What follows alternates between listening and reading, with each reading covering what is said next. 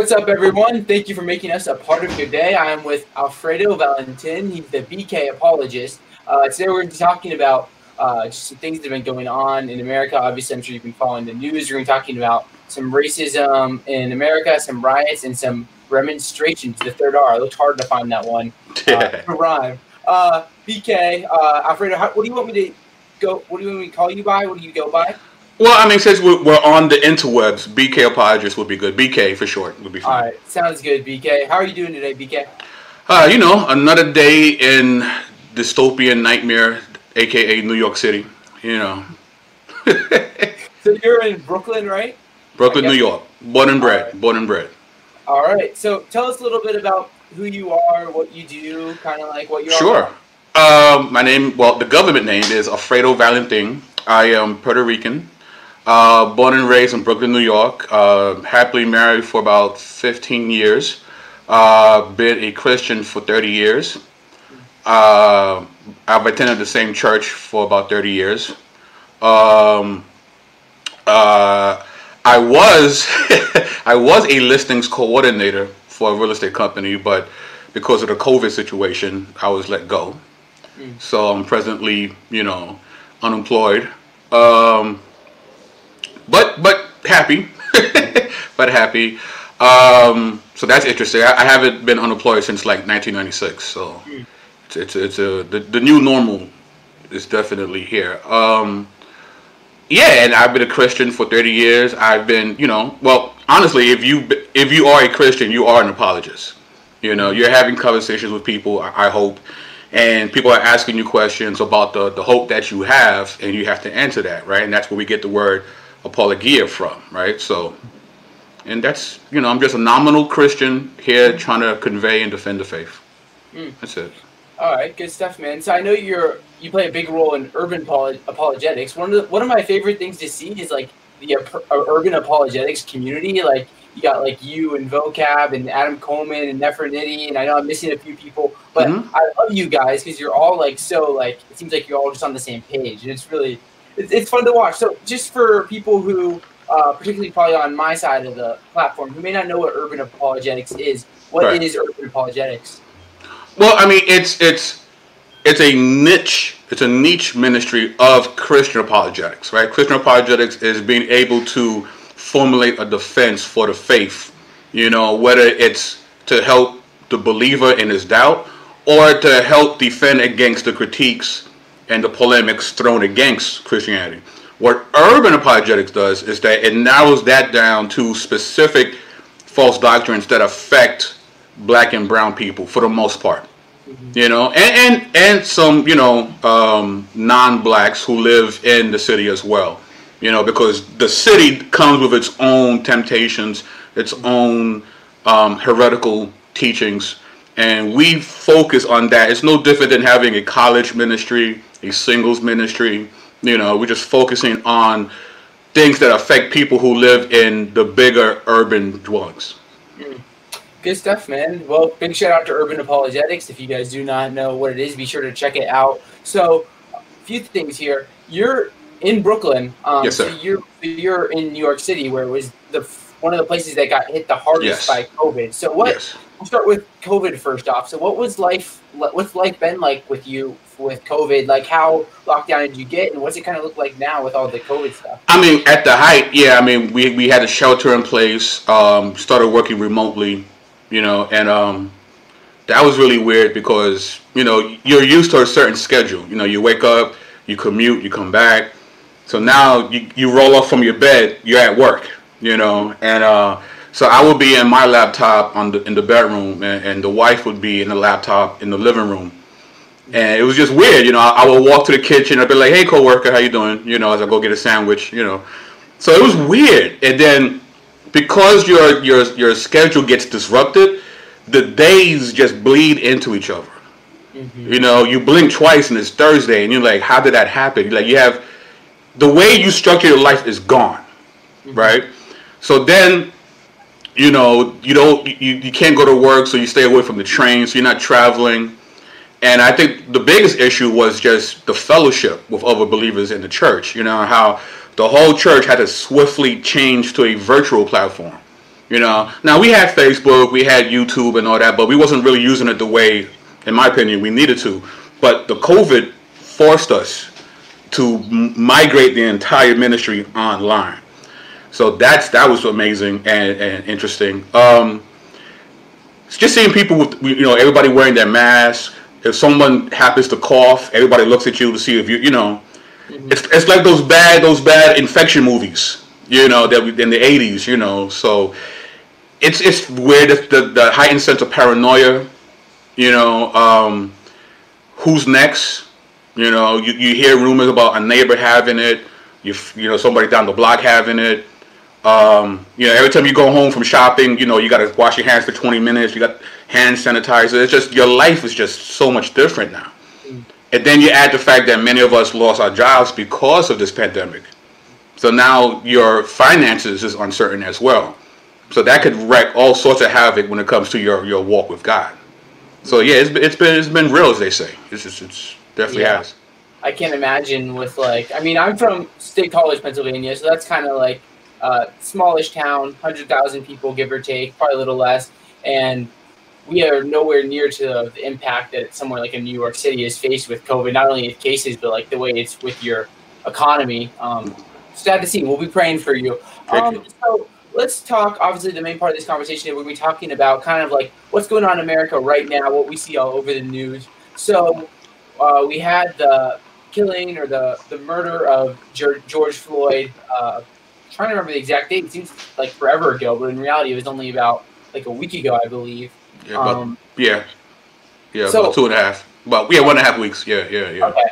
So, what has life looked like in terms of with the reaction in the city with George Floyd? Like, I know we see all over the news how there's these protests, which have sometimes turned into riots. Um, what's what's it like where you're at um, regarding this current situation? With yeah.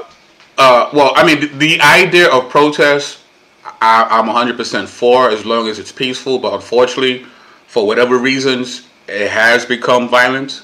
You know, and there's many different theories of why that occur, and you know, I can't say which theory is the correct one, but um, yeah, it's it's been it's been violent. There's been a lot of fires in New York. Um, you know, New York City is comprised of five boroughs, and the, the Bronx that's been hit very hard. You know, there's a lot of fires in, in, in, the main avenues over there. You know, I've seen videos where cops are being hit by cars, like hit and run, uh, cops being jumped. And then, of course, we're seeing videos of cops hurting and, and, and beating down people. You know, so it's it's oh man, it's anarchy. You know, the last couple of days has been anarchy. They they started a um, a curfew at 8 p.m. from 8 p.m. to 5 a.m. until this Sunday, which I've never seen New York have a curfew in my in my entire life. You know, I haven't had an 8 p.m. curfew since I was a teenager. So, uh, you know, but that was just for me. You know, the whole city is under a curfew, and um, yeah, it, it's it's scary. You know, it's very scary. I was just talking to my um, to my pastor, and and he lives in a pretty decent part of the city, and there's been shootings in his front door. Mm. You know, and dumpster fires, and it's like it's like Escape from New York. You know, I don't, I don't know if you remember that movie from the '80s. It's, it's just this dystopian. it's this real dystopian, dark time, and and yeah, it's it's it's it's horrible. It really is. Yeah. So obviously in the news, we're seeing all about um, these riots, uh, these protests, just seeing all the glass and the looting and things like that. Do you think the news is maybe too extreme in covering what's happening? Like they're overemphasizing like the violence of it, or they underemphasizing the violence of everything going on, or are they pretty accurate in terms of like how bad things have gotten? Well, you know, as humans, we have our presuppositions, we have our filters, and the news channels are no different, right? Because these are being controlled by human beings. So depending on your presupposition, you're going to focus on certain things, right? So so you're gonna have those who are more conservative. Then you're gonna have the channels that are more left leaning. So depending on which channel you look at, you're gonna get a different take on on the the, the riots and the protests and the the, the death of, of Mr. Floyd. So it's it's hard, right? It's it's you have to look at everything and try to find a middle ground with the information that's been given, right? The Bible says test all things. Mm. You know, so just because something is shown to you on the screen doesn't necessarily make it true. So you you have to do your due diligence, right? You have to fact check.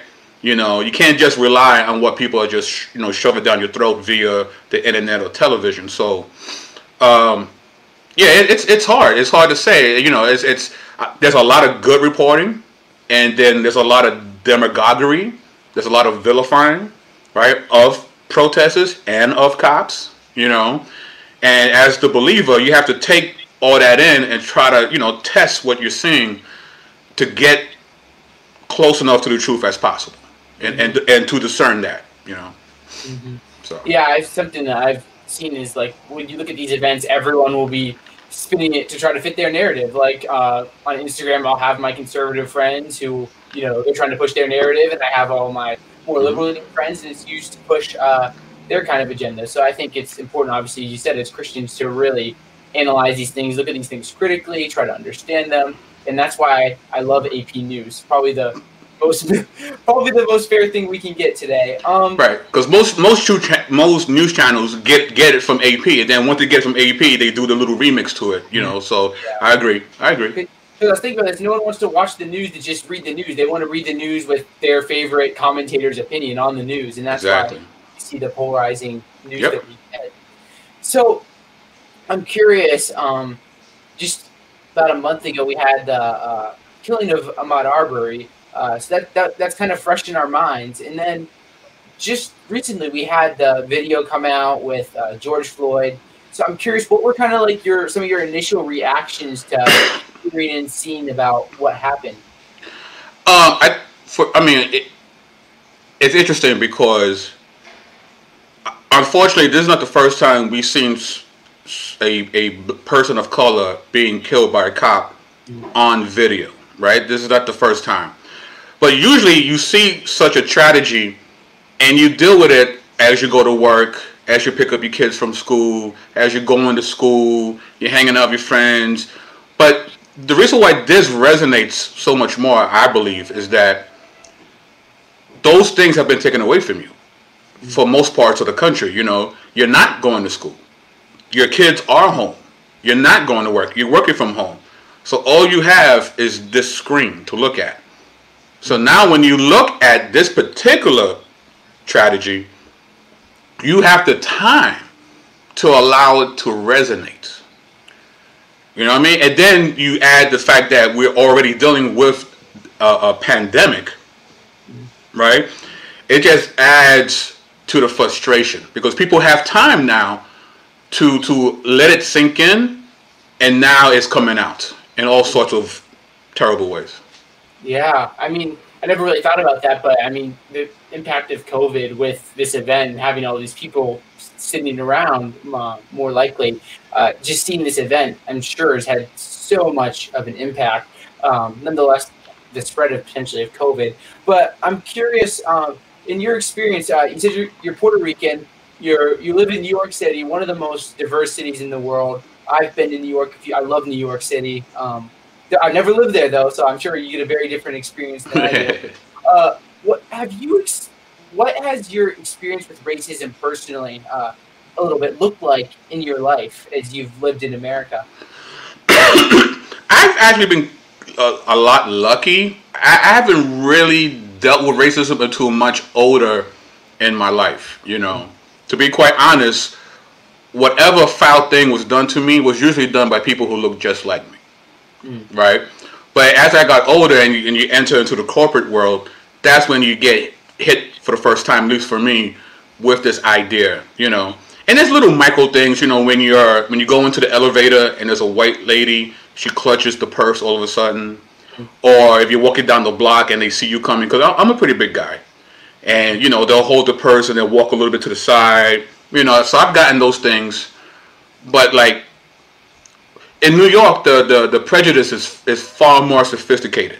Mm-hmm. You know, people are not burning crosses in downtown Brooklyn. Like that's just not going to happen. You know, but the prejudice is there. It's just more sophisticated, more subdued, which kind of makes it even more deadly, right? Because it's not as easy to to point out. But um, yeah, I mean, in the work environment, I've definitely felt certain things. You know, um, when someone wants to explain something to you, they automatically use sports metaphors. Because they just assume, well, you you're a big guy, you play basketball, so let me use this basketball metaphor. You know.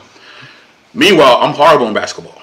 you know, but um, I'm more of a baseball guy. But anyway, um, so yeah, I mean, it, it's it's weird, you know, when when it, it, you are confronted with that, you know. So, but as a Christian, you know, and as all of us who are Christians, we can't be shocked because we live in a fallen world, mm-hmm. and the Bible says that we invent ways to sin, mm-hmm. and racism is one of those wicked inventions to separate people from God and from mm-hmm. each other. So yeah, yeah, I think there's a couple of things that I thought of that are really interesting that you brought up. One of the things, obviously, I'm a white person, but I, with uh, these these things, it's made me realize, like, kind of like the micro things that I've done in my past. Like, I was at McDonald's and uh, there's an African American man uh, right next to me, and I didn't notice. And I have no like racist issue in my body, but you know that little like hold on to my wallet thing. Like a similar thing mm. happened to me just a few weeks ago, and it's not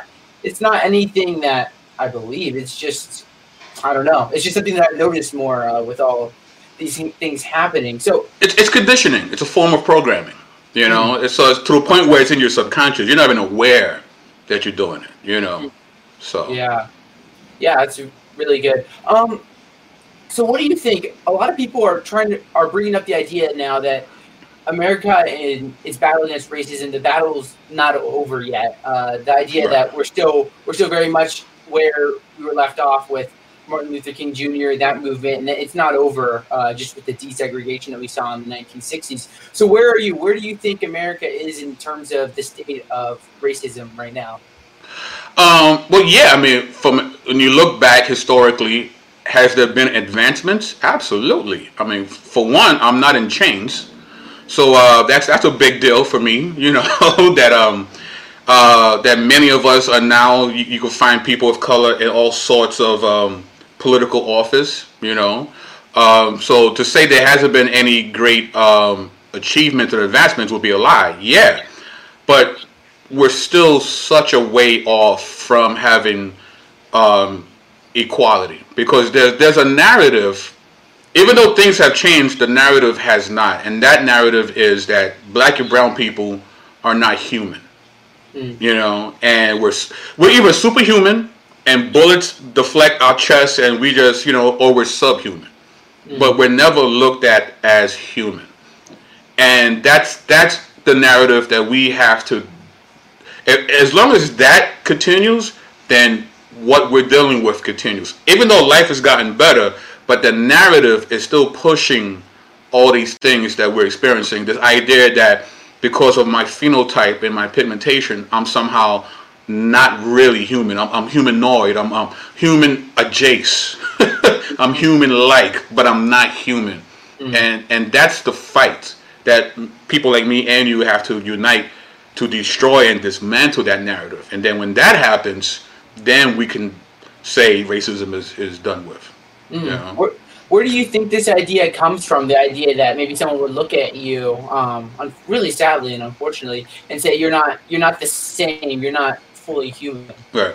Well, a lot of that comes from you know the 1700s. You know, because pr- prior to um, prior to looking at people based on on phenotype and color, they actually went by climate. And I forgot who's the original scientist that thought this, but people who are in warmer climates climates were slower and not as smart. But if you was in very cold climates, they thought the same way. So, but if you was in a good lukewarm area, a good, you know, the sweet spot of, of 70 degrees, if you lived in that kind of region of the planet, then you're a pretty well-to-do smart guy, you know. But then it shifted in the 1800s about, you know, skin color, phenotype, and then we see things like um, scientific racism show show up, you know, and these studies with um, uh, what's this name the the chronology, the shapes of the skull, and if you have um, a different skull shape, then you can't be as smart as someone else. You know, you have um, something that was called drapetomania, right? And it's supposed to be a psychological condition that caused slaves to want to be free. Like that was a, a mental disorder. Freedom, wanting freedom, was considered a mental disorder. Mm. And these are what the scientists of the day were writing. You know, then you have something called the Hamitic hypothesis, which is once people started going deeper into the region of the African continent and they saw these amazing structures and, and amazing technology, it was hard for them to say that Africans did that. So what they did was they created an ancient race of white Africans and called them Hamitic people. Right? So and that was prevalent and taught until like the 1960s. Mm. So you have, you know, anthropologists, you have biologists, you know, um, people who, who subscribe to Darwinian evolution. And not that evolution is bad or not, but um, Darwinian evolution. So it was like a multi-pronged attack that conditioned people to believe that people who look like me are lesser than. Mm. You know, so that's that's and these things are still permeated and disseminated right now, and that and that's why we have what we have today. Mm. In my Yeah. Yeah. So I think one of the most uh, amazing things is there's a lot of unfortunate things that happen that you've brought up that have really uh, contributed to this culture that we see in America today. But I think one of the most amazing things to me is the Bible was thousands of years ahead of its time. Like if you look at where Paul says there's neither Jew nor Greek, slave nor free, male nor free, female, uh, all in one in Christ Jesus, and that's that's at a time when the Jews thought they were this much better than everyone else. And I think it's Right. amazing to see how s- society's trying to catch up to what the Bible uh, says is the standard, which is really amazing to see. I'm Right. curious, what do you think for a Christian? Like, let's say for someone who is, let's just say someone like me who has grown up, uh, they're white, they kind of live, they don't live in a very diverse area, they just live in a normal town in America, and 80, 90% of their town is Caucasian. Like, Right. what do you say? What do you say to that person to try to help this fight against racism? What can I do? What can we do to help? Well, I, I think is it's you understanding your Bible a lot better, right? Because um, in the very beginning, God says that He created us in His image, right? The the word image in the Hebrew is tselem, which means to be a, a, a representative figure, right? So if you're human, you are to represent God. That's that's your job, and um, and if that's the case, then we have intrinsic value, right? I can't do whatever I want to Zach because Zach is an imager of God, right? But what has happened is via white supremacy, what what it teaches is that you're no longer an imager of God, Zach. You're now a crayon, right? I'm a crayon color. It then tells us that the white crayon is the best crayon in the box, right? Now, here's something that's shocking. You're not white, Zach. No, nobody's white. No one's the color of your shirt, right? Nobody's black, right? We we brought into that. You know, everybody's just different shades of, of, of red and brown. You know, mm-hmm. but it's important that we buy into that because if you're just a crayon, then you're a thing, and you can use things. You're not supposed to use people, right? But you could use things. So if I could convince you that I'm a thing, you could use me. Mm. But it doesn't end there, right? You also have to believe that you're a crayon too, because if you're a crayon, then you have no remorse. You don't feel bad for what you're about to do to this other crayon. Mm. So it's it's a sin issue because it's idolatry because it there's a there's a philosophy that says that what God said you are is not correct. You're not an imager of God, Zach. You're a crayon color. So, so, so some reason this philosophy knows better than the creator that made you, right? So once you understand that we are images of God, and you see me as an imager of God, well, you're gonna treat me definitely different because you see me as you see yourself as a fellow imager. You know, so it's it's really about knowing your Bible, really seeing it for a sin issue, and repent, right? And the word repent in the Koine Greek is metanoia, change your mind.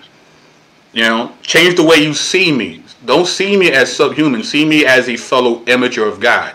And if you can develop a conviction on that, because that's what faith is, right? Faith is not blind faith. Faith is a conviction based on what is true. Mm.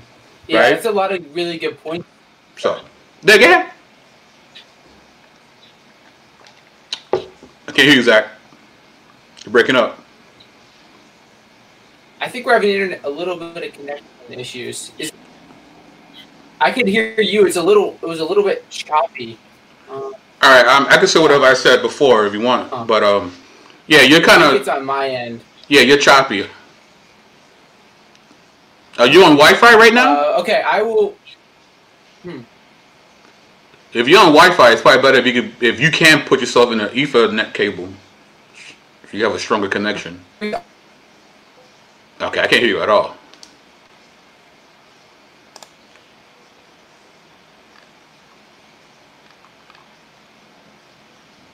question, and yeah. Can't hear you, bro.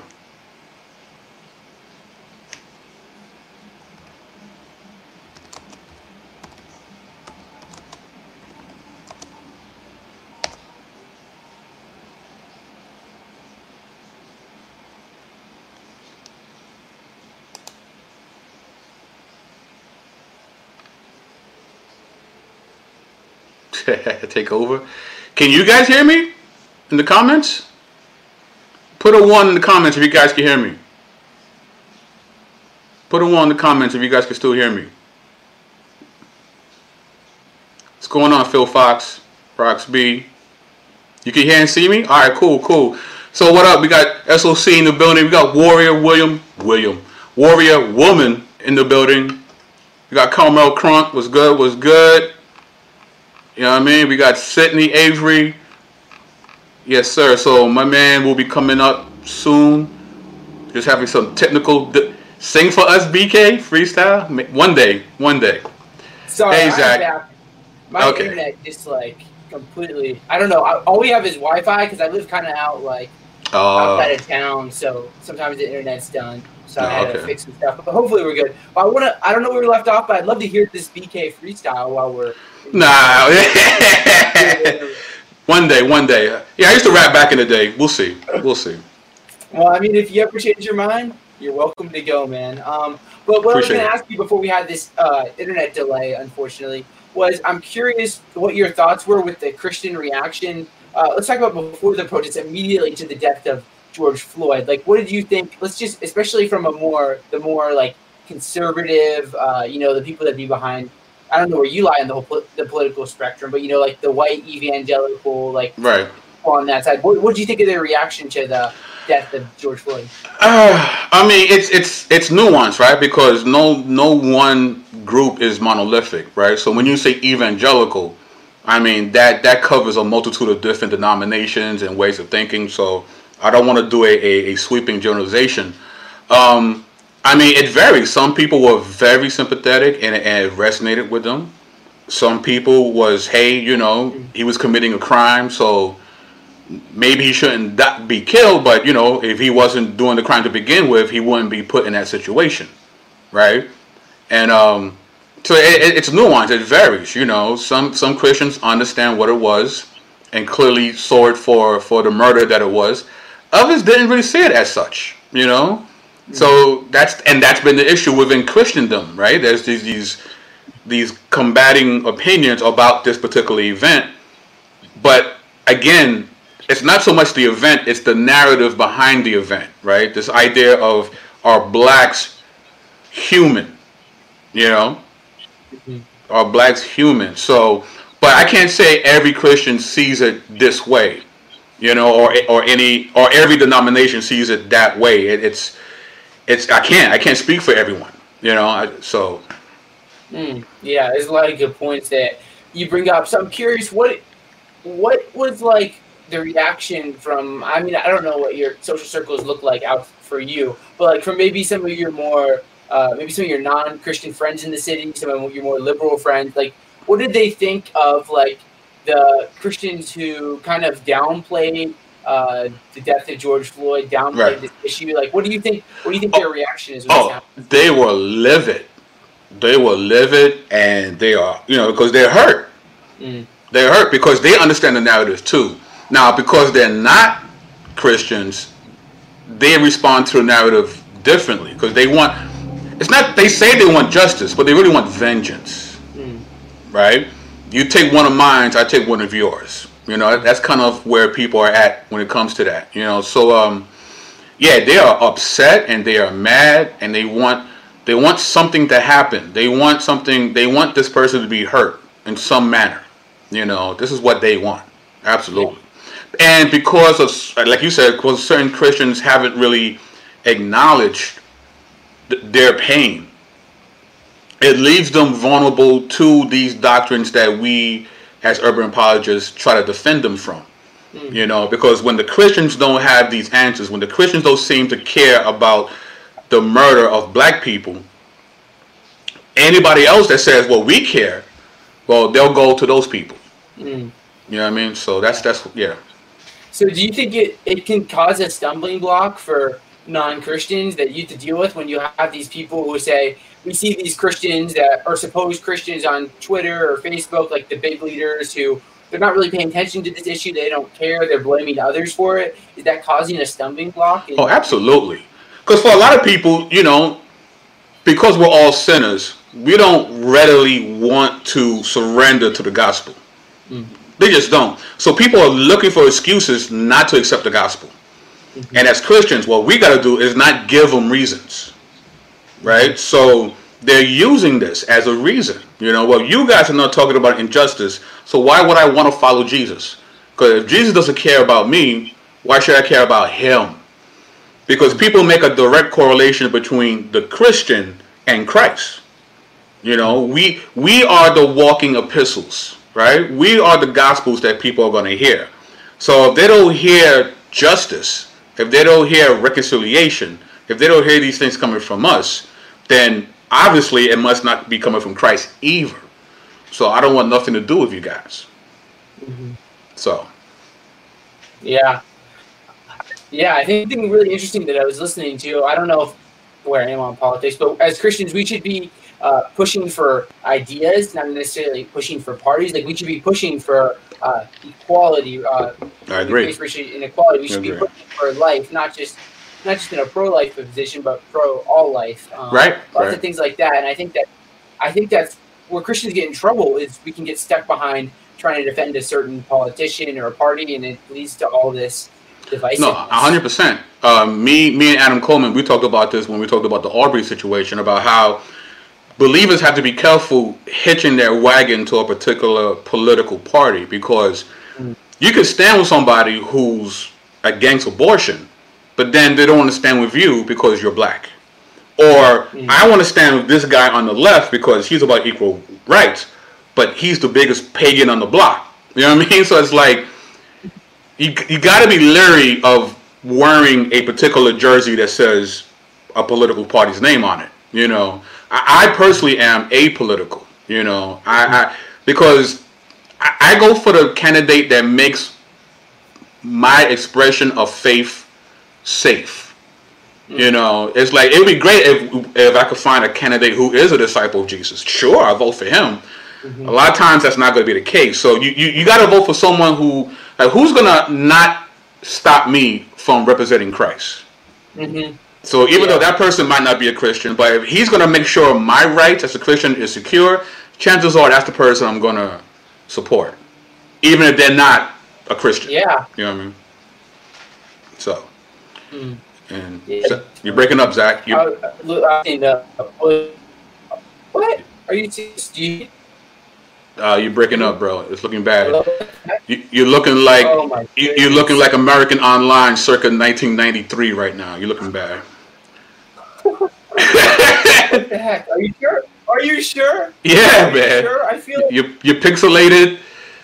what, what is going? on? I'm running an internet speed test right now, and it says I should be good to go. It's the government, Zach. After you, man. They found out about you, bro. they don't.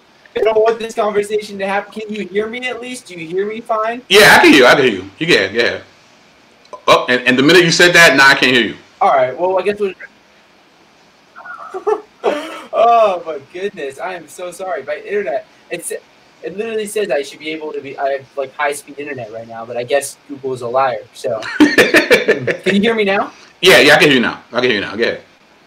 All right, you might just have to deal with some pixelation. I'm so sorry, guys. I gotta figure out all this internet stuff sometime. One of the things that you brought up that was really interesting to me was uh, being apolitical, not necessarily affiliating with a political party. I was listening to a podcast with um, William Lane Craig a little bit ago, and he talked about after. I mean, this is a little bit before my time, but Right. after the Jimmy Carter presidency, presidency, Christians sort of shifted from voting for who they thought was Christians to voting for who would best protect their ideas and what they value, kind of like Right. you were talking about. And one of the most interesting things to me uh, is my dad's a part-time pastor at a church, and they have this political statement, and there's it's basically um, we're not Republicans or Democrats, we're not liberals or conservatives, because no one party or platform can accurately represent the gospel in its entirety. I'm like, that's dead on. That's exactly what Mhm. I believe.